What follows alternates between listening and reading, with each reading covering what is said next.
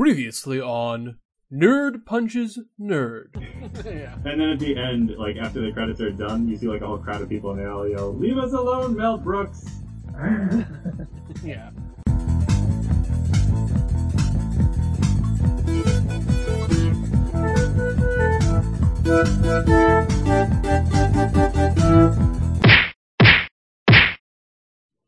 Hello and welcome to Nerd Punches Nerd, the only podcast where a bunch of nerds pretend to physically fight over minor pop culture minutia. Now today we have a very special episode. And I'm Jeremy here with uh, Mr. Benj E. How you Hello. doing? Benj? How you doing? I'm good. Unfortunately, we will. This episode will not be featuring the fan favorite Sam's complaint corner, but you know, we some we can't always give you what you want, people. Sometimes we have to stay true to the art and uh, not always give you what you want, but do what challenges you, and uh, you know, not take the easy pot shots like such as what's in uh, Sam's complaint corner. So just letting letting y'all know at home. the reason Sam won't be joining us today is because he is not Got into a complaining vortex. He got not- into a. Compl- Well, he complained so much he got wrapped up in a world of complaints and just he's complaining about the complaints Yeah, that's true. trapped in the vortex. And Sorry, go ahead, Jeremy. he's just not familiar with the particular thing that we're going to be talking about. And that thing is television program and possibly the best comedy on TV right now, You're the Worst, which Mhm. uh, has currently had two seasons and has indeed been, you know, renewed for a third season. So Rightly so. Yeah. And it's not like there aren't, you know, decent shows on TV now. There's actually some pretty decent comedies on now. But- Actually, we're forgetting about about another big one that's also one of the kings of comedy right now on the show, which is Rick and Morty. So we should actually acknowledge that. I think Uh, I yeah, think we but I think I think we can compare that.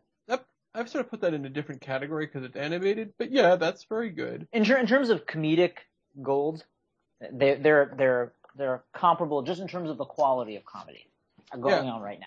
That's, Like, if I look- all I'm saying. At some of the best stuff that's on now, I look at like, you know, Unbreakable Kimmy Schmidt had a really great season, and that will be coming back. Mhm. So, you know, that's one thing. And I think Brooklyn Nine-Nine as that kind of sort of silly office comedy with occasional moments of dramatic stuff, you know, in the vein of Parks and Recreation and The Office is also Right. up there. Uh, Is but- Parks and Rec still on right now? Is Parks and Rec still going? uh, no, that, that, uh, that finished. Yeah, because that that is I, I've been watching more of it recently. That is an excellent show. But anyway, Right, Uh, because if you want to put it to animated, I mean, South Park is also, Right. it's, you know, it's still very good. So, I guess we should say newer newer shows because I think also Louie. I, I didn't watch. I haven't watched the past season or so of Louie, but I still think that's that's not. It's it's new-ish, but it's not still in the new category. I don't think. Well, that's true, but I also don't really see Louie. I know we're getting a little off topic here, but I don't really Yeah. see that as a pure comedy. It's a very Right. experimental in a lot of ways. Now, Well, he, he's also he's also I think pushed it more out of like I think the first two seasons were still more on the comedy side. that's true. Yeah. But Okay. talking about You're the Worst, it's a comedy drama series, you know, but it is very funny, but it's done in such a way that it builds up the characters to be in dramatic situations as well. But, you know, that's just part of it. I don't see, you know, obviously, you know, there's a lot of times where you're like, okay, a lot of, a, a comedy, unless it's just absurdist, usually has elements of drama because that's just how they get to it. You know, even if, you know, look at Mhm. Friends that had it. I mean, Seinfeld is like the only real thing I can think of that didn't, that was a good comedy because there's a lot of crappy ones that didn't have like any dramatic plot lines at all. Right, right. And they, and they never took anything seriously, even when like people died and when like people broke up and you know, it's just, it would, they never, I mean, they never I mean, took it seriously. Friends Even- did even- actually have like, you know, oh Well- moments. Well, that's different. Fr- Friends was very much that. I mean, Friends was Friends was a sitcom. I mean, Yeah, it was a sitcom. Like a 90s. You know, so it wasn't. It, it wasn't. You know, so sitcoms part of a trope of sitcom is definitely having emotional and dramatic moments. I mean, Yeah, right. But if we look at like this, the whole concept of comedy drama, you know, that is a, you know, you could call this a kind of a sitcom in a sense. You know, it's not the multi-camera sitcom of the classic type. It's the the single camera, which you have a lot Yeah. more of these days. But you know, there's there's differences. You know, you look at that Master of None show that was on Netflix. You know, even like I mentioned, Unbreakable Kimmy Schmidt. As ridiculous as that is, it has a pretty. Have you seen it? no, I haven't. All right, well, whatever. I won't get into the, the specifics, but it does, you know, it's about a girl who was rescued from being like kidnapped in a cult underground for Mhm. 20 years and her Right. trying to like, you know, get back with society. So it's not, as much as it's a silly, you know, funny show, it also has like, you know, there's something else going on. So I think it's interesting because You're the Worst is kind of like, to me, it's gotten to this really great point of this pattern of things. And now I see a lot of other things are copying that kind of thing. I don't think You're the Worst started it. In fact, if you want to talk about the origins of You're the Worst, it's created by this guy named Stephen Falk. Well, hold on. You should say what that pattern is. I think you should Well, mention. This is where I'm getting to it. So he started off on uh, Weeds, and Oh, then really? and then on Jenji Kohan, who was the creator of that follow up, Orange is the New Black. And those are both this kind of comedy drama type show. Good The idea, yeah. you know, each one, you know, neither one was, you know, if you look at like where the drama is, I would say it's more, both of those were more dramatic than comedic, but they were intentionally creating like exaggerated personalities. Well, well, part of the thing that Jenji Kohan does is it's kind of like there's like the comedic film over everything, so to speak. It's like it's like that's like the layer, that's like the the garb it's in, but so clearly dramatic stuff is is happening underneath the surface. You know what I mean? And that's that's Yes. kind of what, what what both shows are like because it's very dramatic and desperate situations, and it's very clear that that that is what's going on. It's just that the um sort of the aesthetic. I don't. I. I. I'm almost going to say that the, uh, superficially it's comedic. I, I don't. I don't mean superficially in the sense of it being fake or not good. I meant literally in the sense of being on top. As I said, it's got the veneer. It's got the film of um of comedy because it's got jokes in it all the time. It's got ridiculous characters. You're saying over the top characters, and it's also got just light music. I noticed that with Weeds before even Orange is the New Black came on. I realized that's what they do in Weeds and also in Orange is the New Black is they have the light music even when fucked up shit is going on. Right. So So, I mean, you know, you and, and you're the worst sort of too. Yeah, the thing is, like right now, I look at all these different new shows. You know, even you know, essentially classic sitcom types of things. You know, like the Goldbergs or you know Blackish. You know, they'll which are you know mostly really silly, but they'll have like you know they often have like a you know emotional thing. So I think it's nothing new from the sitcom. Modern Family something- too, I think is is is like that. I feel Yeah. like I feel It's like I feel like the and more like melodramatic, but yeah. Okay, know, but what I'm saying is like things like things like Blackish or or Modern Family, and I haven't seen the Goldbergs, but uh, but but it's um, I feel like that's that actually is closer to the the next logical step from sitcoms. Even though there still are some things, those are pretty much dead. I feel I feel like I feel like you know, um, How I Met Your Mother is probably the end of any good quality sitcom. It, it, it seems like. Um, I mean, some people like Big Bang Theory, but I don't. I know you don't. But uh, but but what I'm saying is the next logical progression is you know just take away the laugh track, but they have they still have the multi you know you know like the way they do Modern Family. I feel like that's the next kind of logical Or- progression. even like uh, Brooklyn Nine Nine that I mentioned. You know, Uh, yeah, yeah, yeah, yeah. I think I think that's true. I think but I true. think you know it's interesting in that you don't have that same kind of popularity with the audience sitcom that you that was like that was how you did comedies back in the day for a long time. Mhm. And obviously there's still a couple, but they're not as popular as they used to be. yeah. So it's interesting how things change. Now, I think it's interesting that people are looking for a little bit more complexity even Mhm. in their comedies. Of course, sometimes that leads to problems with the dramas where they get too dramatic. But, you know, and that's also sometimes a problem that happens with these comedy dramas too. Yeah, we can get into I mean- whether or not we think you're the worst pulls that off or not in, a- in a bit, well, but well, this yeah. Well, I mean, I think this this transition. Were you going to say something else? Because I think this transitions nicely into talking about you're the worst. I was going to make a comment about it. yeah, go ahead. um, which is which is I think people are looking for um, something more like raw and like real from comedy. I mean, in, a certain sense, I don't want to say this trajectory, this is always the case with the trajectory of art or cinema or anything like that, but in some sense, TV and film has become more and more honest, or at least there are fewer and fewer boundaries about what people censor. I mean, that's just sort of the way that it's gone. So I think people have been demanding that more and more. It's just the way society and, and media uh, have have developed. I mean, even though there's been certain spikes at different times in whether people like more horror or disturbing things or or whatever's you know going on uh, in the culture, I think in general with like film and TV, at least at least the stuff that's available to the to the mat to the wide wider public, in general, people want something that's more like you could say honest or raw, or at least more open to like people's like issues and idiosyncratic issues. So, I mean, the thing that you're the worst does really well. And, and I imagine most people who are hearing this have not seen it because I don't think a lot of people know about it, uh, about the show.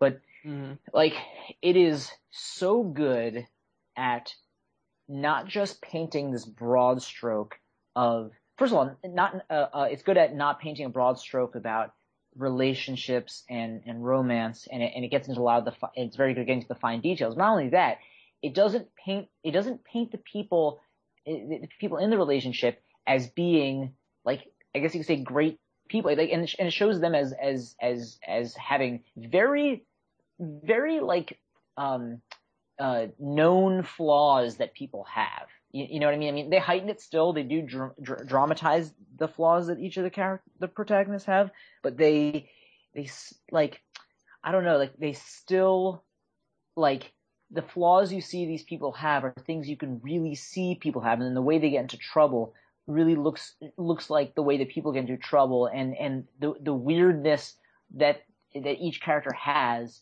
seems like a weirdness you would really see in, in people. And I think once again, comedy is one of those things that can really push, um, I guess, the, the, the rawness of especially human dynamics and personalities.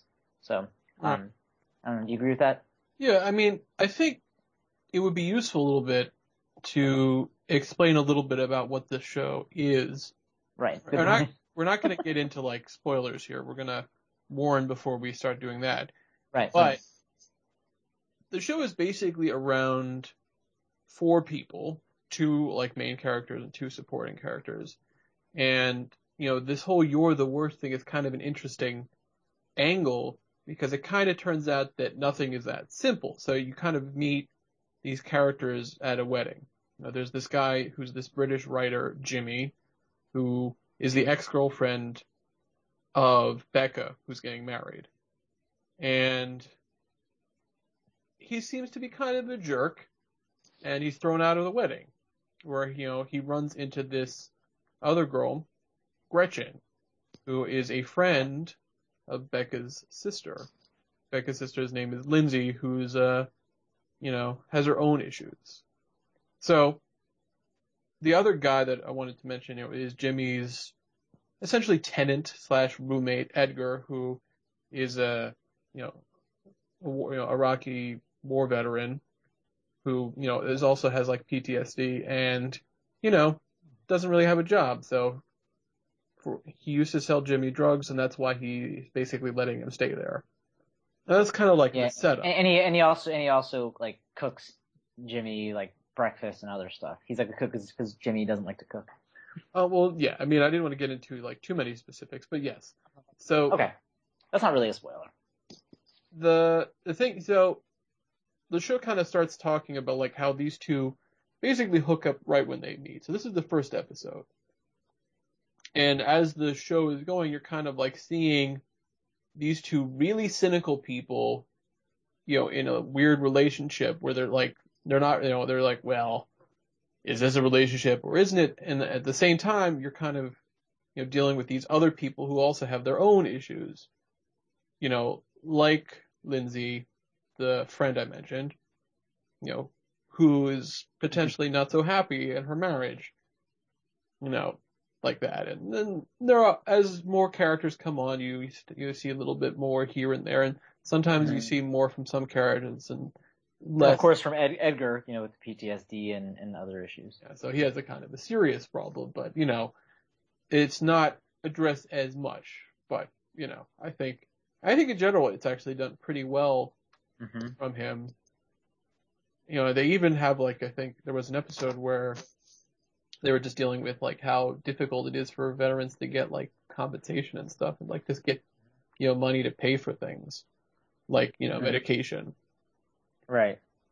And with, without being too preachy, still, like it's like that's the other thing about about the show. I mean, this is very much it's very very character driven, so it doesn't seem to make, you know, large preachy statements, which works for it. Um, yeah. right So one of the things that's a, another you know subplot that's happening is Gretchen is basically a PR person for this rapper and his group, this guy named Sam. And this is one of those things where I'm not really sure how well it really works. Yeah. I don't know what you think of I- that. Yeah, I mean, I, I feel like we we still haven't spent a lot of time talking about why the show works and why it's so strong. Um, should we hold off on talking about that? Because I think it's a weaker point, or should we just go ahead? I guess I guess we can go ahead with it. With Yeah. the weak thing. Yeah, I. I, I, yeah, this- this is probably the weakest part. It's not it's not bad, um, and it you know, it, you know, it's it, it's it's not a bad part of it. I I kind of see what they're doing, and I guess it gives some break and some room to the rest of the of the story to get the rest of the plot. But basically, I feel like it's the weaker part because I feel like the the rapper character and in, in, in his group, I feel like they're more more caricaturish than the rest of the the, rest of the characters in the, in the show. So, um, um, but I, but I think but I think there's something there just about like Gretchen being a PR person since she's so cynical and has so many issues. Like she's putting on a fake front, but it's not. But it's it's not like how it sounds like typically like you know someone's got all, all these issues underneath, but they're perfect um, on the on the outside. It's more like it's it, it's weird. It's like something she she does for someone else and she's like good at it, but she's also good at painting like a, it's, it's pretty, it's kind of complex. She's like good at painting a, a like badass, but, but not badass picture of, of, of the people she represents. And she's like, she, and she's kind of, she's, I don't want to say Machiavellian, but she's not Machiavellian, but she's kind of scheming uh, with it and, and, uh, she's kind of, she's kind of shitty about it, but at the same time, she's kind of good about it and is kind of caring. So it kind of like shows like, I guess in some sense, the complexity of her, of her character. Um, Right. so yeah. I mean, Um, you know, sometimes I feel like some of the specific jokes that are made, you know, about juxtaposing, you know, rappers with the kind of like, you know, whiter hipster stuff that they find interesting yeah. is a bit tired. Yeah, I think, yeah, I think it's so much like, so like, I mean, you know, they don't, not that they necessarily need, need to or whatever. They, I don't think they like have particularly very complex like black characters or anything like that on, on the show. Um, like, like it, it's, it, like, once again, I don't think a, a show automatically needs to, um, in itself. You can, you have whatever characters you have. But, in, but considering the fact like these, these characters are a little caricaturish, um, and a, a, a little pandering to like stereotypes a, a bit. So I'd say that's the weakest part. Right. I don't think they're like really intending it because I feel like they're they're trying to like write the characters as um I feel like they're, they're trying to write the characters you know as sort of ridiculous characters and as fitting into this this this mold. But it's just like when I see that, that's probably the the the weakest part. Um, but I think they're capable of of writing any interesting character. It's just that it just so happens to be cut upon the, the lines. hmm Um, Well, do you have any Yeah. other things you find are negative things about the show? um, hmm. What do you think? Anything? No, I mean, really, I think that's it. I mean, we're like, I, I, I really think that's like the, the only, the only part where I'm like, oh, this, this aspect of, of, of the plot. Right. So and, we could talk. and it's also not always bad, you know. Well, yeah. I mean, we can Yeah. then talk about, you know, what is strong. And like, what's strong for, you know, first of all, is all of the acting. You know, Yeah. hmm the particularly from the leads, they're all, you know, whether or not they need to do things dramatically or comedically, they're they're great. hmm You know, and they're all good. You know, even you know at playing, even like they start like doing caricatures, but then it you know it gets like Mhm. complex relatively quickly. Yeah. and I feel like it, you know, it definitely is something that you know, it, you, part of it is the writing is is you know funny, hmm but you know, if you didn't have people being able to pull it off, you know, and you know, because these guys are cynical but damaged, you know, so Yeah. they're not Yeah, they're well- not sociopaths, they're not monsters. Well, that's part of the thing. It starts out seeming like, oh, here's just another story of like someone who's gruff and has given up on life, and you know maybe find, finding love or maybe rejecting it. But it gets so much more complex than that. And here's the thing about the show, also why it works, is because both. Well, first of all, what's good about it is that I think the typical trope is that the the man is the one who has the gruff, like withdrawn, cynical personality, and it's like the woman who like brings it out of uh, of him. Um, and like maybe you see some faults with her, or maybe occasionally they have a complete reversal of that. In this show, they both have their issues, and also they seem like realistic issues people would have. They're not just like sort of forcing on issues. It makes sense with with with with both Gretchen and um and uh uh why am I forgetting his name? Jimmy, Jimmy, right? Jimmy Shive over no, his name is Jimmy protect- Shive Overly, Jimmy Shive Overly. Yeah, a great name. He's British. It, well, it's a very British name, which is why it's such a great name. We'll talk about his. We'll talk about his dad at some point. but Uh, um, Yeah, I Uh, mean, now, uh, without getting to specifics, I think also the show, you know, sometimes it deals with like real things very effectively. Uh, I don't mhm. recall seeing a show handle depression as well yeah, in a very long time. You know, or even if ever. And and the thing about it, it's great because the, the jokes. I mean, as you said, like it's like think about if maybe a way if people listening to this can can can uh, form like some sort of comparison um, in their head. A point of comparison is if you know how like Parks and Recreation or Rick and Morty are just packed constantly with these jokes, just joke, Mhm. joke, joke. I mean, South Park is really funny, but in a different way. South Park doesn't necessarily make joke, joke, joke. It's more like the setup and the, Yeah. and story and funny things happening. Like, uh, you know, Rick and Morty, Parks and Rec is just nonstop, just just jokes and, and very funny, very effective. Um, You're the Worst has the same thing, just constantly just funny, funny, funny jokes. So you have that over everything. But the thing is, is when they switch to the dramatics hmm stuff, like it's very, very believable. Um, like it's it's and it's very. I mean, this is the once again not getting into spoilers right now, but this is one of the only shows that I ever watched that's like pretty much brought me to tears or almost brought me to tears. That's right. Uh-huh. Like it was very and, and and it's done it's done really really well. Like it's just it's it's so good how they switch it. And um I think part of the reason also it's effective is because you know you have all these jokes and it's the, the serious parts and they do it seamlessly is because kind of that's how these Mm. characters are like and that's how a lot of people are like. Like they, they really that that the characters have Mhm. that also the characters have as the relationship progresses. Like it's awkward, it's like scary. Um, they're trying to like put on this act to a degree, but not an act that's totally fake. It's just clearly based on both their ambitions and their insecurities.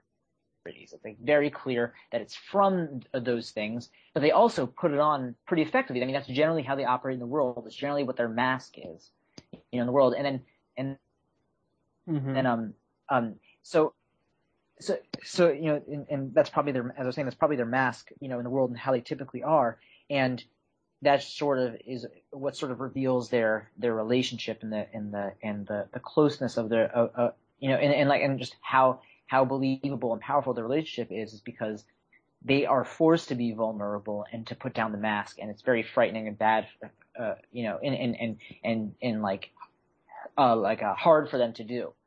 So, I mean, just the complexity of the writing kind of mirrors and really shows the complexity in their relationship.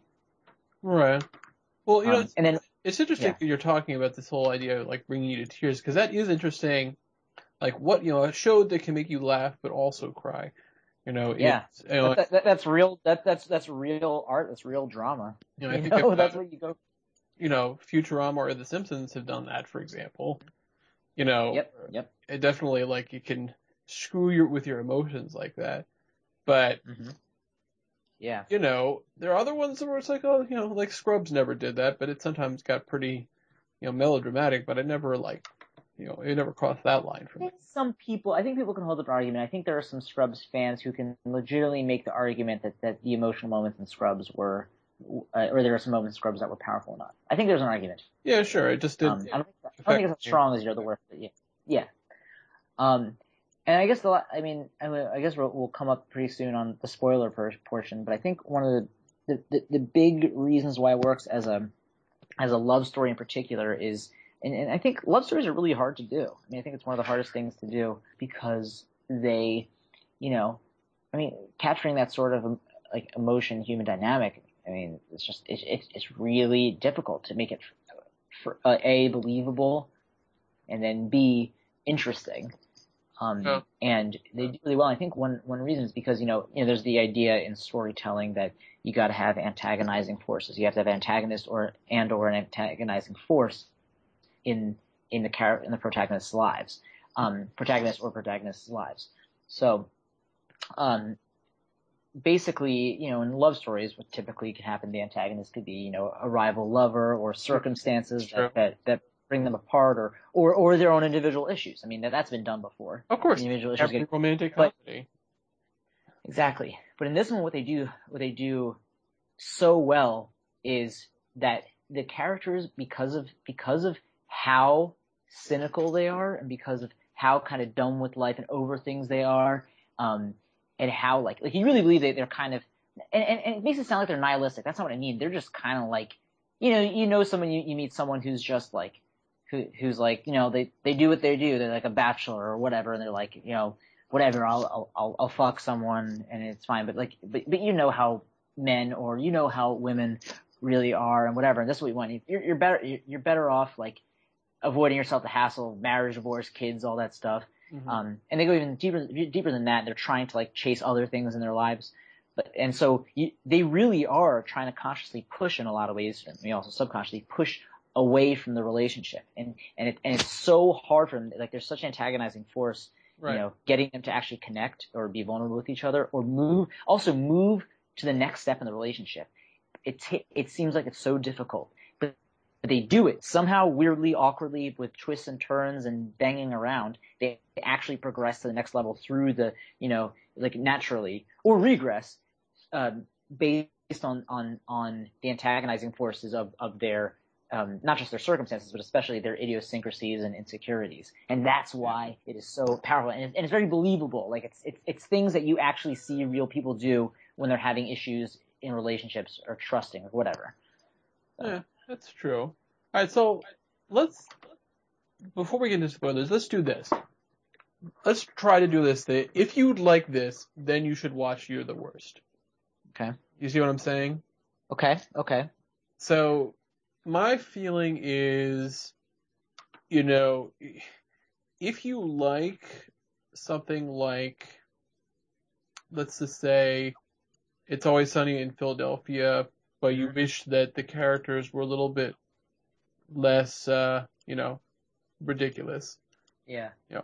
Or, you know, I think in general, if you like this, this, the idea of, you know, a love story that's not treacly and cliched. You Now, what about you? How would you push it? So it's interesting because I, I recommended this to to a friend of mine recently who who said I don't know how much he's he's watched of it, but but he actually you know just texted me like how how awesome it is. Mm-hmm. And uh, you know, one of the ways I convinced him was was besides talking about how awesome it is, I actually told him one of the jokes. And this is a guy who definitely likes um, who who definitely likes uh, what's it called? Um, he likes It's Always Sunny. Mm-hmm. And, and, and, uh, he he. He, he's not. He's not a. He doesn't need everything he watches to be comedy. But he definitely kind of leans towards the, um, towards the uh, type of humor where everyone's shitty to each other, where people like are, are just like, oh my god, I can't believe that person did that thing, which it's, it's always Sunny has. So, so Yeah. you know, the worst kind of has that in a certain way because people say kind of horrible things and do actually bad things to each other. Um, so they they hit that crowd, and then I I would say also if you just really want a good either romantic comedy or you like a love story, like it really works as a love story. Like, so I would say that those are the main things. I mean, I mean, you gotta have, I guess, a stomach for for some of the the raw humor that's in it because they actually they're actually I think in some of the forefront right now with with comedy of, of like taking chances and, and risks. You know, they're they're they're up there with, in my opinion, um, if not the comedians who are who are crossing the line of this time. At the very least, you know, the the comedy writers who are crossing the line, obviously in their own way, but they they seem to not pull punches. So. Well, let Yeah. me give you my final summation, which is sort of paraphrasing sometimes when I've said other similar things, which is, listen, if you want to, if you're interested in a romantic comedy that doesn't suck, then you should Yeah. watch You're the Worst, which is available, at least for the first season, on Hulu. So Mhm. definitely go out, watch. And we're not being paid by them.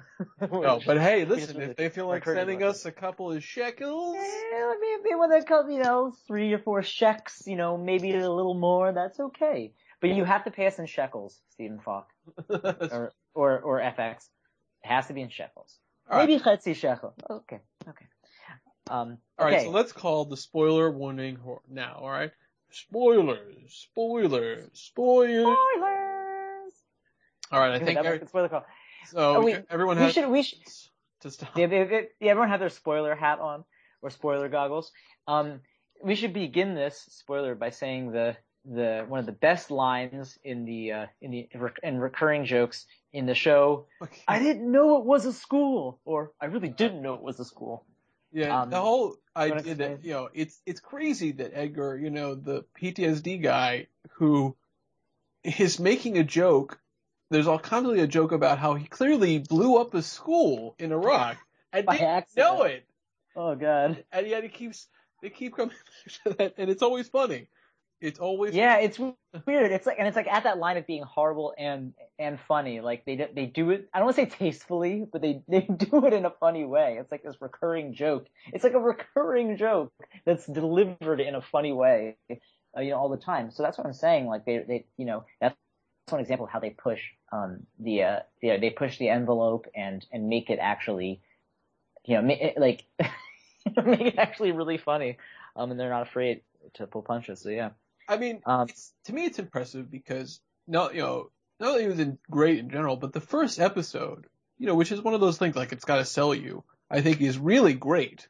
You know, where you have the guy Ty, the director, you know, the so delicious. Well, we should explain. We should explain. So basically, Ty. So so in the in the in the in the beginning, we see that Gretchen as she's sort of um after she's hooked up with Jimmy, we see that she like already has a um a, not exactly a boyfriend, but kind of a boo or something like that, or or, or kind of like a, a steady hookup, a guy who who seems to be kind of interested in her.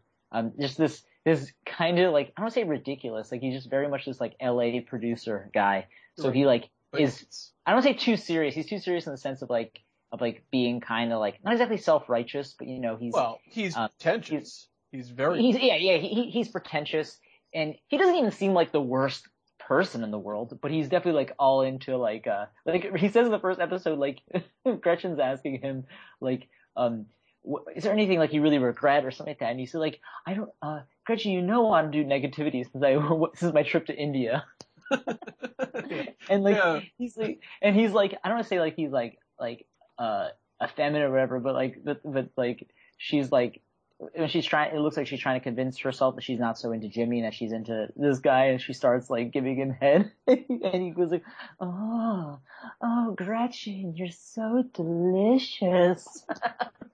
And there are a bunch of like there are a bunch of other things throughout the show where like um you know even though she moves on from Ty and she doesn't really hook up with him at least as far as we know in uh, you know any anymore in in, in in for the rest of the the, the two seasons. Um and you see him again like Gretchen tries like talking with him and he he says something about some like cause he's he's working on or filming for. And and it, which which has to do with like you know like kids in Africa having contaminated water. And Gretchen makes some joke about like oh they're they're drinking shit water or whatever. And and she's like and and Ty's like well that's the point Gretchen. That is what they're drinking it's complete and they're at a water bar it's he's, he's Oh, running water a bar. water That was so. Oh my god! But remember, do you remember the name of this date? Her. It was the act- the model whose name was Element.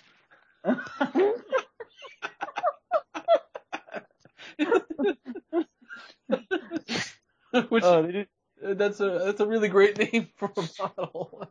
oh, it's perfect. Like, like they, they they just hit it hit the nail on the head so great with that. That's another thing about the show too. It's like the the, the backdrop of LA is actually really perfect for the show because it's like you know L- LA is kind of this place of like because people try to say you know LA's fake, but I feel like that's too that's too uh, uh, non-nuanced of a of, yeah, it's a very simplistic way of of course they're fake people, but it's a too simplistic way of describing LA. It's more like LA's got a I don't want to say a lot of flash. It's got a lot of people really trying to to uh do, to, to do things yeah impress do things even trying to do great work um at, at different times and and and and also very much trying to put on whatever their mask is in a lot of ways which people do but it's but it's put on even more so in LA but underneath it is is like could, could Yeah. be like horror and broken lives and all that stuff Well, let me get back to that because I'm going to ex- uh, explain a little bit about what I think uh, in terms of Jimmy, Jimmy's perspective there. But Mhm. I'm going to go back to that first episode. Why, that's a good point why am I here why it works so well, you know, because you know she hooks up with Jimmy, and they have one of the most explicit sex scenes I've ever seen on TV. mm-hmm. That's still without any actual nudity, Mhm. but you know, a lot of side boob and the like. And it's like, oh yeah oh and no, it, it was, and it was very good in general. Yeah. It's like, wow, it this really is, was tastefully I was like, wow, this is like, okay. it's like, I don't even know why I'm doing this. I'm not attracted to you. So? or like, remember like he like spits in her vagina or Yeah, whatever, what and like, on her?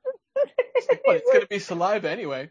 All and she's like, yeah, He's got a point. He's got a point. or like, or like, like he like flips her over, and she and she said, eh, eh, no, no, no, no, no, he like does something, and she says, oh, that's really good, and he, Oh no, and he, okay, I'll tell you what exact what exactly happened. Yeah. Basically, he like pu- you know pushes her down on the bed and like holds her like hands down to the bed. He's like, "Oh, I like that." He's like, "Most girls do." He's like, "Don't most girls me?" And then he flips her over and starts pulling like tugging on her hair. He's like, "Crap, that's good too." that's what she says, yeah. Yeah.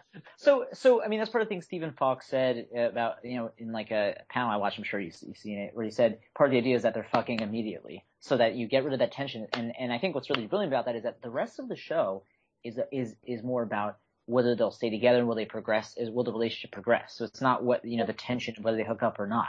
Because I mean, Right. that's clearly that's easy. That's easy for them, or easier for them. You I know mean, what I mean? They the they, only- they can have something detached. the only other show I can think of that does this as well in terms of the relationship is News Radio, in which they also hook up in the main character, like the first episode. Mm. Yeah, I, I don't I don't remember. I don't know if I've even seen the the first episode. News Radio is a hilarious. Yeah. show. It- Yeah. it, you know, it's up there with the, some of the best of all time for sure.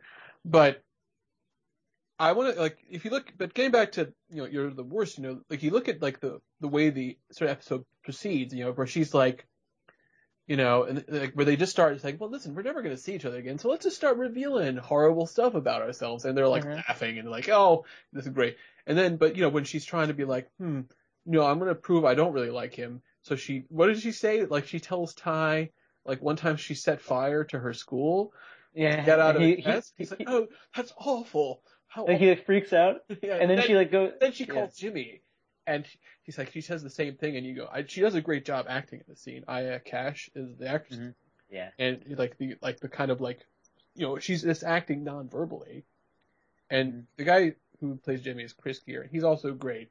He just does he has such great wit and like dry humor in the show. He's like, Yeah. he just laughs like, brilliant. Yeah, when she says that, yeah. Really, And the whole thing about it that he has a foot fetish. well, yeah, it's like they also do that really well. And remember she's talking about she's like she's like, I've been walking around in these shoes all day and they're really sweaty. He's like, that happens. He's like so clearly turned on by it. So we so let's talk about we we should get past the first episode. Let's talk about, I feel like we should talk about the trajectories of each character and what Yeah. and why they're they're good. So you or me want to start with who?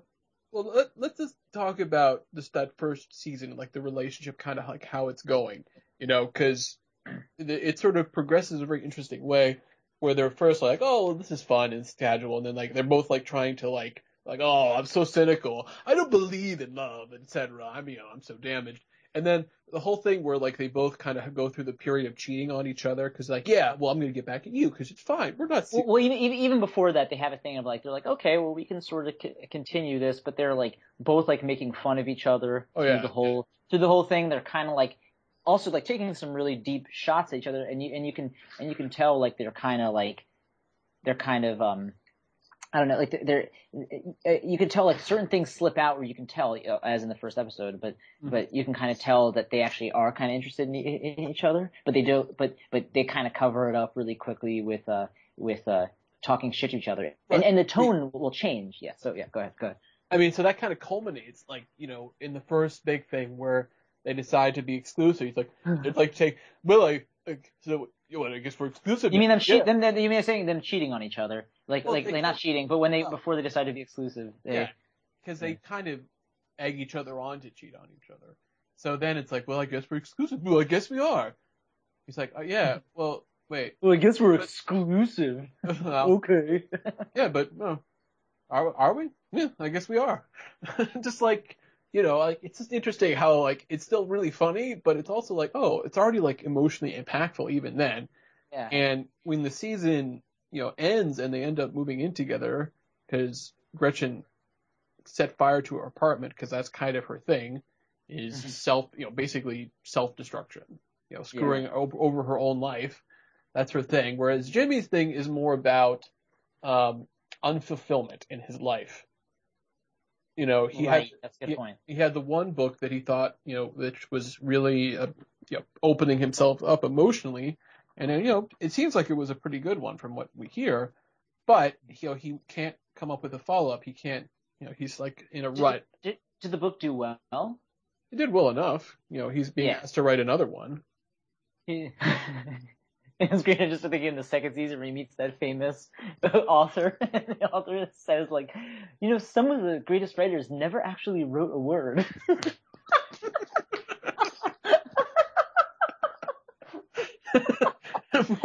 course. Um, yeah. so it's yeah. the second season is when you start having this extra plot line where it's really weird what happens. Like Gretchen starts disappearing. She's driving off at night. We don't know what's happening.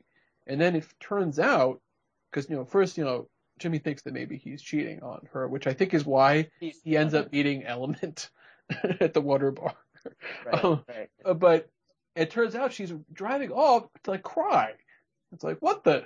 It's like it was a crazy way to end an episode. Basically, watching her cry in the car at night, and it's like, and then, but it's also he was just like, oh well, you know, she's not cheating on me, so I guess it's okay. Uh-huh. But It you know, doesn't, it doesn't probe more into it necessarily then, but it- but yeah, go ahead. and then you know, it sort of is revealed. Oh, so she actually has depression, and she's just sort of, you know, been handling it, and now it's just she kind of goes into a spiral. Yeah, and he like he it does it is good because he does try to ask like what's going on, but he can't. The interesting thing about it, which makes it so so kind of kind of powerful, is that he can't handle it.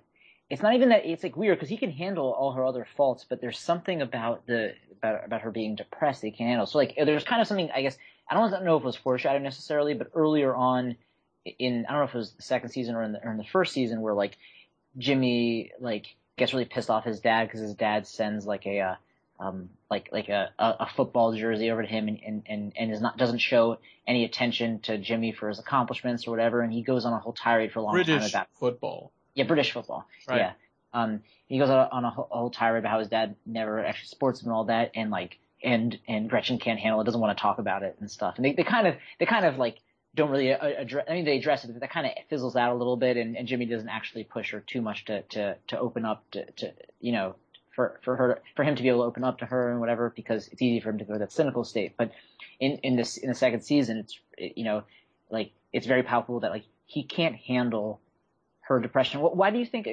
Maybe this has to do with the unfulfillment thing, but why do you think he can't handle her her depression? Like- The, it's because you know he talks about like you know I want to fix it type of thing. You know, There's he- that. Yeah, there's that. And remember, like he says to her something like she she she keeps saying like I can't I can't get past it. It's just it's just what what's happening right now. And he says no, you won't. You know, and and he kind of sees it like it's almost like I don't know, he doesn't believe that it's really an issue, or he sees it as being too selfish. Like I don't know, what do you, what do you think it is?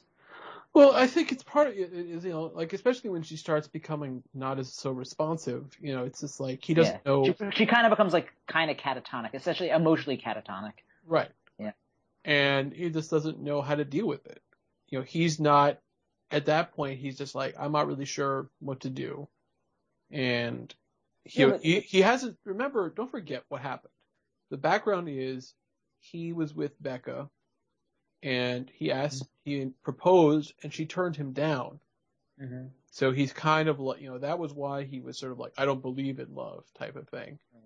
You know, so as much as he is kind of like a cynical jerk in a lot of ways, he was definitely, you know, for, you know, he definitely believed in that relationship, Mm-hmm. even if she didn't, you know, and it's Right. within her, you know, Becca's rights to say no.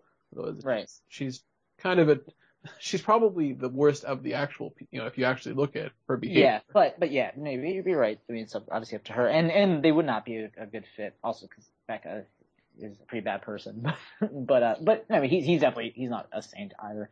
No, Um, but anyway, I mean, you know, I think that sort of comes to his decision, you know, when he has a chance to basically go off with this, with the, you know, the bar bartender, you know, the owner of the of the bar that he, he he does kind of cheat on Gretchen with with with her. Like that, that should you point out too. Like I mean, they just like sort of make out like it's like hot and heavy, and that's that's the most that they do. Um, right, when, when Gretchen's during her little episode. So so he so he sort of cheats on on Gretchen, but, he, But- but once again he has the chance. he Yeah, go kind of tells her about it, and Gretchen's like, you know, you know, go ahead, you know, He's like he's like I'm sure I'm I'm sure she's great, you know, and she says that like sort of cat, catatonically too, right? At, you know, uh, it, which is preceded that was their great argument they had through text where you don't even see Gretchen, you don't even see Gretchen moving or talking, but she's kind of hilarious. Like in their exchange and like what what is it? She, he says he says like are, are you not curious at all about where I'm about to go off to? And he like texts him I'm curious when you're leaving. yeah, exactly. But yeah, but yeah, no, no, no. I mean, But then, she says the whole thing. Yeah, you know, you know when she when uh, uh Nina, who's the uh you know bartender, shows up, you know he he like, like leaps in the bushes because of course he has his own problems with like confrontation as well. So combination. And I think I think what is it that really convinced him? Like he sees like something that like that like uh that Gretchen like wrote into the, the window of her car, like something or something fucked up about her car or something. You yeah, I I'm think that you know that's part of it, but you Yes. know. I don't know that it's just it has to be like this is the one thing. I just think he Of course, of course. couldn't go through with it. Yeah. You know, So- when push came to shove, he couldn't, you know, leave her.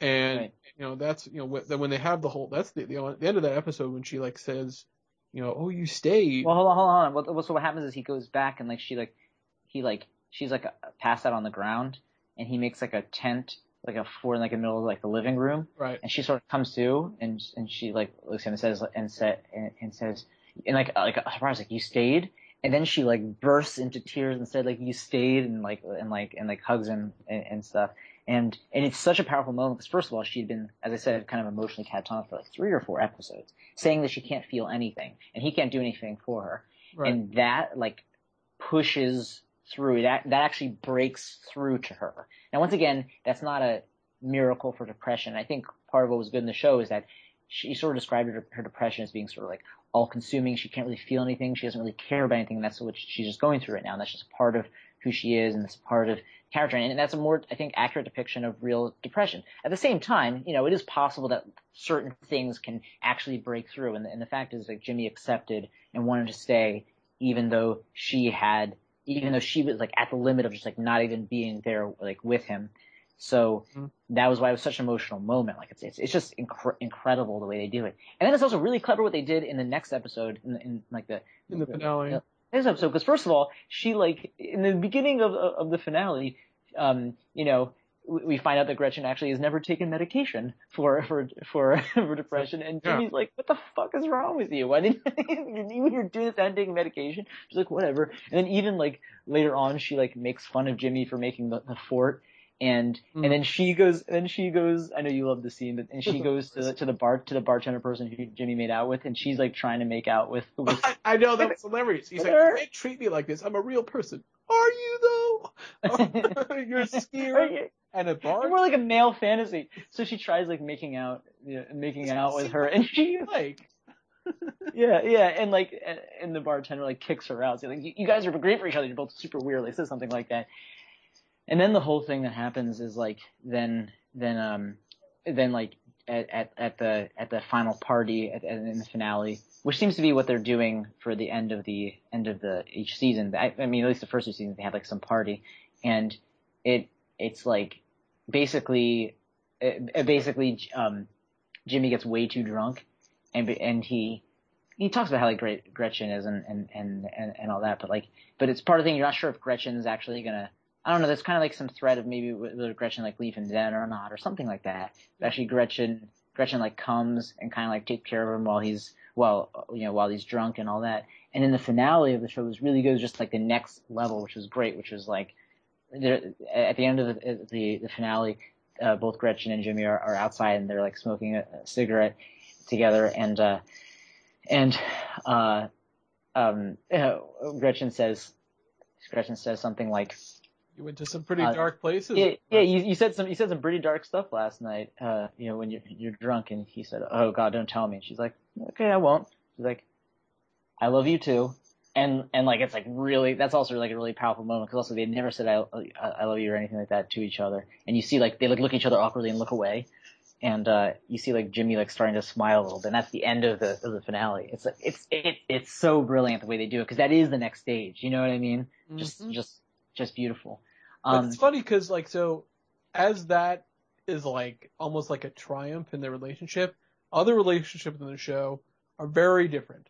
right So so let's. Why don't you let's- I want to get the- on to like you know Edgar. So Edgar is really interesting because his arc Mhm. is like about essentially, you know, self actualization. You know, well he's the moral center of the show too I mean he's Yeah. he's he's, he's the definitely moral least worst. Yeah, I mean, yeah, because because because you know his issues, besides the fact his his own his own personal issues to overcome with the PTSD and believing himself and all that stuff and being homeless at different times, is also that you know with the PTSD sometimes he he he could be triggered into into hurting someone physically, but but he still's the moral center. He he's the one who really, especially in the beginning of the show, pushes um pushes Jimmy to be with Edgar, I mean with uh with Gretchen. So yeah, moral center show. But yeah, go ahead. Yeah, so it's interesting. So you know, he sort of joins this improv troupe, and In the second season. in the second season, exactly. And I think, you know, it's interesting kind of how they did it. Uh, because, you know, he ends up like, you know, I like for, uh, the, she's great, the improv thing, and you know, it gives them a chance to like do some interesting things where she talks about how like difficult it is to be a woman in Who's comedy. she? Who's she? Dorothy. The girl, Who's- the girl he yeah. meets at improv. Right. Who Yeah, he starts, uh, going out with. And remember, preceding that, preceding that, you think he's trying to go after Lindsay, and part of the issue is that Yes. is that would be terrible. Lindsay, he like thinks, you know, he, he is clearly like it's. In fact, you think he's going to be on this like self-destructive path because he's like fawning over Lindsay, doing all these nice things for her and and and, and complimenting her, and she is just taking advantage of of, of him. You know, like um, She is. Uh, yeah, she's completely taking advantage so she can feel better about herself, and also just so she can get whatever she can get out of him. And and and you think he's going to get stuck in that, but then he then he starts going to improv, and you know, as a choice for himself, and he starts kind of thinking for himself, and then on his own volition, asks this this woman Dorothy out, this woman who's like in the improv troupe, and yeah, This is a quick like tangent. I loved how like Jimmy was so like ugh improv, but then he just loves every every yeah. it was great because he, he he remember he came up with one of his famous heckling lists, Oh, and he like the heck. and and then and then like after like when, when when when he's when he's going out like like afterwards and everyone's going out for like drinks uh, with the improv troupe afterwards like he he shows his heckle list. He's like I was going to give something along the lines of I was going to here's my list of heckles but I I, I love the show. I couldn't come up with anything. And they, and the, the improv people see his heckle list and they like make some changes and he's like and Jimmy's like that's really funny. Yeah, so yeah. I mean, it's interesting. I also, because, you know, if you, the way that you work, I was all like, where are they going to go with this? Because basically they have a fight because Exactly. Dorothy and, uh, Edgar, at, Well, we should we should go. Okay, can I say a little bit about the relationship? yeah, Which is pretty much like one thing that happens is like is uh uh she's she's um jaded in her own way. You know, she's like in her early 30s, and like a big thing is like that she was that her ambition.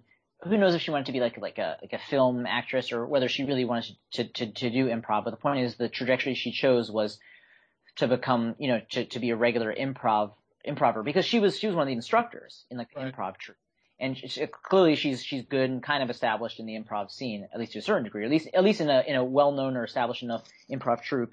And she's she's been she's been doing and getting better at it, but she's around all these other improv guys, and they you know kind of sexually harass her. You know she's been living with them, is definitely like hooked up with some of them, but she, you could tell like she's disrespected a, a lot. Like you know they like they like flash her a lot and all that stuff. And, you know, and Edgar it happens all the time. yeah, well, I think they're trying to mirror because you hear, you hear, you know, sometimes you hear these things from like the comedy world, like you hear like female comics talking about like, like the issues they deal with from male comics because it's not just like, it's not just, you know, I mean, there can be sexual harassment towards women in, in, in, in, in multiple fields, but, but she kind of gets into the specifics of some things that, that I've also heard, and Jeremy, I'm sure you, you've heard from that female comics have raised that are specific issues in the, in the comedy world. Like, you know, you know, for instance, one thing that Dorothy mentions is like that they're like, they're like a lot of the guys can be like, and obviously it's not all male comedians, obviously, but they can be really like needy and odd and manipulative, um, you Right, know, well, and definitely cross boundaries. And, and so kind of the, so, and so kind of one of the reasons why Dorothy and Edgar, I think, work and how they progress is first of all, first of all, everyone in Edgar's life, it's weird. He, he kind of looks to everyone else, and especially Jimmy, to, to make his decisions for him. But he actually on his own still makes a decision, even though they kind of discourage him from it or tell him he can't do it. He makes a decision to ask Dorothy out, to go to the next level and all that. You know, he, he says he hasn't, he, he's been, he hasn't had sex for a number of years and like, he's afraid Dorothy's gonna like look down on him for it. But like, when Dorothy finds out, she's actually fine with it and, and, and they have sex and, all- and all that. But, and she kind of helps him and she's interested in his story and she helps him open up and really trust him and, and she's fine kind of patient with all of his personal issues. But part of the thing is that he pushes her to stand up for herself, which, uh, which causes her to, to, to have to leave the, the improv group, but she gets to be with him. He pushes her just in general to like, yeah, once again, stand up for herself and like, and like, and, and he's, and since she's been like so kind of mistreated by, I think all these like guys in her life and, you know, he, he is just such a genuinely good guy and, and, and, and defensive of, her that, that. Yeah, he's respectful. So He's- I mean, Yeah, yeah, yeah. I want to like you know put out that like the way there are kind of completes is interesting because you know they have this fight because you know she wants them to move in together, but then Edgar you know has a conversation with Jimmy and he feels like oh no this is the it I can't I don't actually want this, so they have a fight. Well, because they, because they were gonna move. Is that? Did you say they were, they were gonna potentially move into it with each other? Is that what you yeah, said? but Edgar realizes Yeah. he's not ready to do that. Yeah. I mean, Jimmy kind of pushes them to that, but at the same time, Edgar probably wasn't really ready. But yeah, you know, it's he realizes that that's true. And but what I love really the truth is how that ended worked was great because you know she, he sees her and it's like oh I thought we were broken up. He's like no we just had a fight. Well, well, because what happens before, we should explain what happened before is like he tells he tells Dorothy, like Edgar tells Dorothy, like I'm I'm not um I'm not ready to to to do this yet. This is this is going too fast, and she's like I she's like I don't have any more time. Like I'm 33. Like like I've I've, I've wasted too much time. And he's like, I'm sorry, I can't. And she like, she's like, oh damn you, Edgar. And she, she storms off crying. And you really think as an audience member, like you really think that that's actually it. Well that's And- you're, you're, you're primed you're primed to think that that's what it means because Right. that's that's TV and movies Exactly. and rom coms. Exactly. It's like you think oh they have to break up, but no, Uh-huh. you know it's like listen you know yeah okay And then yeah, she she and then uh, when he chases after her by Jimmy's drunk urging, you know, uh, he ch- he he chases after her and he said like and he, and he says and it's good because it's much more real and it's honest and probably a, a good way to to be in a relationship. He's just very honest. He's like he's like I still want to be. He says to Dorothy at like the bus stop. He's like I I still want to be with you. I'm just not ready to move in. And she says like listen you dummy. And it's kind of also talking to the audience in a sense like listen listen you dummy. We like, just we just had a- we just had a fight and you're supposed to chase after me. It's it's fine. Yeah. And and like that was just really that was like that was such a good. It was also sort of tear jerky in its way. So um, yeah, that's that's really good. So uh, let's let's uh, end off with uh with uh Lindsay's arc. Yeah. They, they- even they even the, the writers even describe her arc as, as tragic, which is Yeah. true. which is why it's the more interesting one because in some sense because although it's like it's all, like I like I said like you know Jimmy and Gretchen's is like the triumph and you know Edgar's is like the subversion and Lindsay's is more like the like the, the classic train wreck type Mhm. because you know sh at the Well, it's still not being too over the top. It's still it's no still, like still real. it's, yeah. it's like her falling into the same trap Mhm. you know, because she starts by being married to this guy, Paul, who's this kind of weird, nerdy guy who's wealthy, and, you know, she clearly doesn't really find him super attractive anymore. Well, before before we get into that, what do you think? Do you think what do you think Paul's connection to her? is? I mean, do you think it's just it could be just this? You think it's just that Paul is a nerdy guy and he's and he's happy to have he's happy to have a uh, I um, think- like a pretty attractive woman with him. You think? I you think he there's a little was more to- attracted to her and, like, Oh, did he- care he- about her. He he he is he is, but you think I think there's also a little bit with him where he like, especially because he's like kind of a nerdy dorky guy. Like I feel like he he like also like, you know, he can easily just fall into like not just oh this is the way that things are done, but like you know like oh she's my sunshine and uh Yeah, you know I have too- I found sincere to be like not into it, but I think you know eventually he realized because it was true that she was kind of like they were becoming distant and she didn't really want to. She wasn't and, and interested in him. even in the beginning of the show he says to her like you're pretty mean to me around people. Like he's he's he's a smart guy. I mean he notices these things. so. Yeah, so Yeah. you know he ends up having an emotional affair with this other girl who's a similar nerdy person. By the way, here's a bit of trivia about the actress that plays his girlfriend Mhm. is the sister to uh, another girl who married an old friend of mine. Hmm. Wow. Yeah, Well, nerd punches nerd trivia. We hear about nerds just just falling in love and and connecting. That's the that's the real theme. That's the real truth. The nerd punches nerd people. Yeah. So Uh, uh, I just remember when he when uh when I met his uh, wife or who was a girlfriend or whatever. She's like, yeah, my sister's an actress. Yeah, she was in Spider Man. Like what? Oh wait, I know who you're talking about. That Russian girl. And I realized, oh, you do kind of look a little like. That was a little weird because, uh, you know, it's not a huge part, but I, you know, I thought she was pretty good in this. mhm. Uh, they didn't give her a huge amount to do, but that was, you know, it was a good character. Now, Mhm. it's interesting, you know, uh, then like it's it's crazy what it goes through because you know Lindsay gets, you know, once they break up, Lindsay gets into it. I have to get back with him. Even And- though clearly she didn't want. That was the thing. It's like so obvious that she wasn't into him and she didn't want to be with him, and that it was healthier for him to be with this like nerdy uh, girl. Paul is her right? Yeah. in fact, um, it was better for her not to be with him. yeah, it was better for her, but she still needed, like, she was convincing herself, and it's so clear she was convincing herself. She was telling me, like, I got about, and, and starts, as time goes on, they, and more and more time goes on where they're, where they're apart, she starts, like, kind of, I think, I, you know, you can tell idealizing him in her, in her head, and, and, uh, and, and, uh, and also part of the thing that happens, I think it's, it's the, uh, is it the season finale of the first season, where, or like, you find out that kind of, probably not the only thing driving Lindsay, but a big thing that's driving her to do it is, is like, she's got this rivalry with Becca, with her sister Oh, yeah. Becca. Oh yeah, And- Becca's was so awful to her. Remember, and she try she like uh, tries to kiss Jimmy, you know, when Gretchen Becca does. see. Yeah. No, no, not Yeah. Becca. That's a different matter. Which we haven't even. Oh, yeah, yeah. Both of them. Lindsay yeah. tries to kiss Jimmy, and he's like, uh, no. You know, he right, you know, correctly, he doesn't have Mhm. anything with it. But it's Mhm. just like, you know, and Gretchen got really mad. Obviously, he's like, "What are you doing?" Yeah. And you could tell, you could tell one of the reasons Gretchen was like, like, oh, I'm not gonna be friends with you, also because she knows that Lindsay's such a train wreck and was doing it more out of desperation and was just super drunk and, and all that. And like, the thing is, the, the thing is, like, um, it, it sort of comes out that pretty much what's going, one of the big things going on between Becca and Lindsay is like, you know, obviously like a, like a, like a, a, a battle for their parents' attention and approval.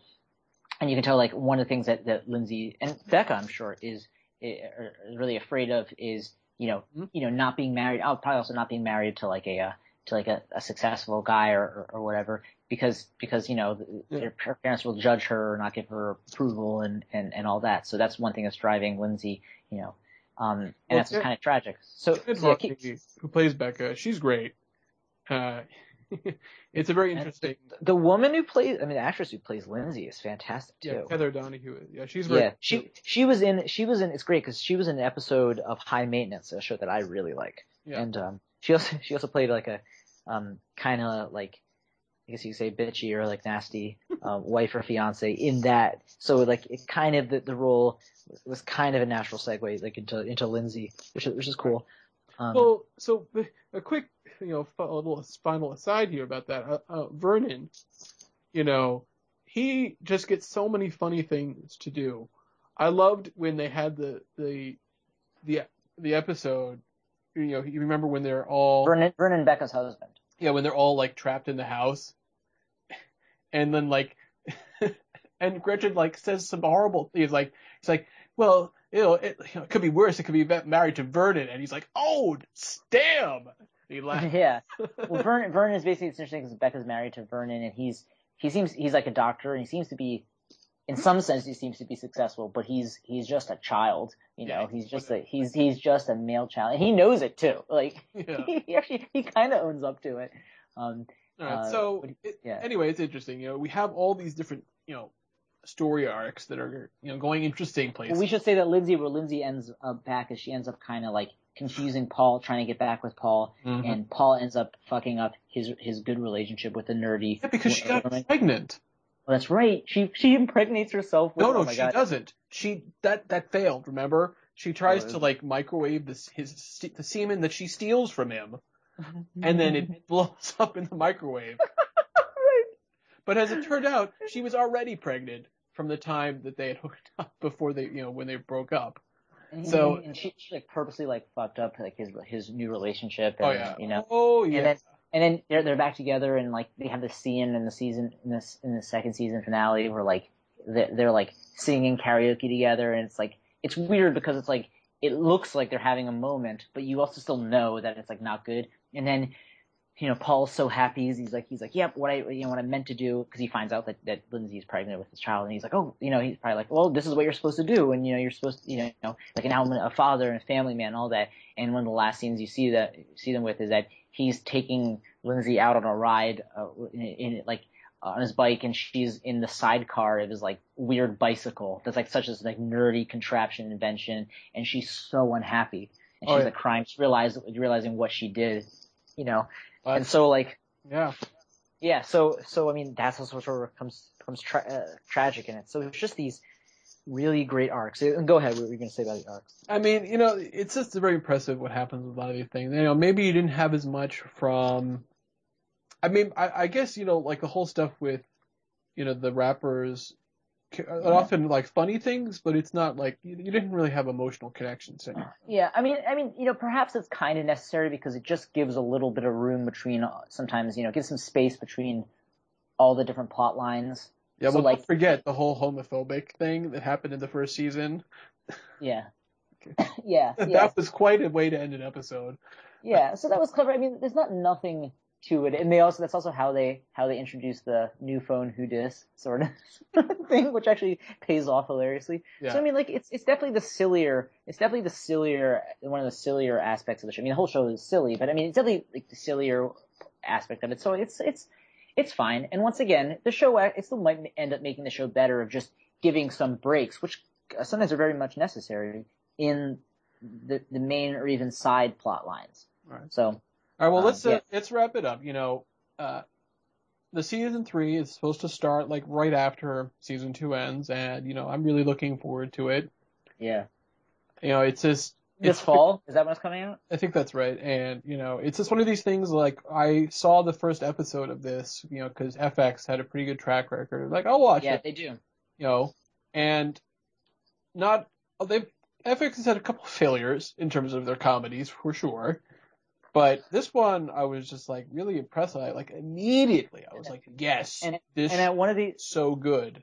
Yeah, I mean it's it's such a maturation, you know, in terms of comedy in a lot of ways. And and the thing is, like, um, on this panel I was watching, uh, uh, you know, where, where the, the, the main actors and, and the writer and, and the creator spoke, um, one of the people introducing them was like an FX, I think, executive, and he was saying Right. how, you know, as, as It's Always Sunny is ending, it, that we're planning on, on really pushing You're the Worst as FX's primary co- a comedy show, which is, which, which is great. I mean, you know, I used to not like It's Always Sunny. I've grown to like it. You still have to say it's still a great show, still pioneering in a, in a lot of ways. It's a different kind of thing, you know.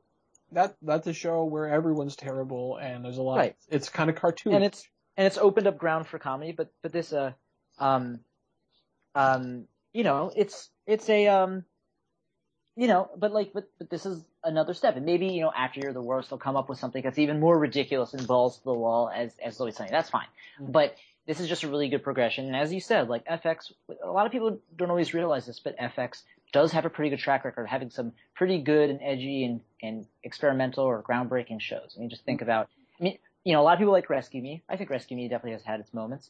Um, I think, I think The Shield was on it, right? Um, yes. and was. I mean, obviously Louie was there too. yeah, I was gonna say Louie and It's Always Sunny. Um, so, and then isn't Sons of Anarchy, which I haven't watched, but it- Archer is another one. Archer too. Yeah. Yeah, so they actually have they have a pretty good track record of some good kind of ballsy shows. Um, and then every, you know, I think I think Nip Tuck was on it, which I think was just more of just ballsy, and it wasn't Yeah, always great. not but- everything works, you know. I mean, The Americans is also FX, which is also one of the best shows on TV. But they also have other things like, you know, Fargo, which is great, you know. Mhm. It's so that's on FX. hmm Okay. Yeah. So I'm just saying, you know, it, it, they've got not everything is great, but they've got a really really great stuff, and I you know I can't recommend it strongly enough. And Okay. you know, with that, I feel like it's time to sign off. Should we should we end the show with our with a, a shout out with our own Sam's complaint corner? I could do. I don't think so. Okay, fine. I will hold my impressions for later. Okay, All right. Cool. Later. nerd you later.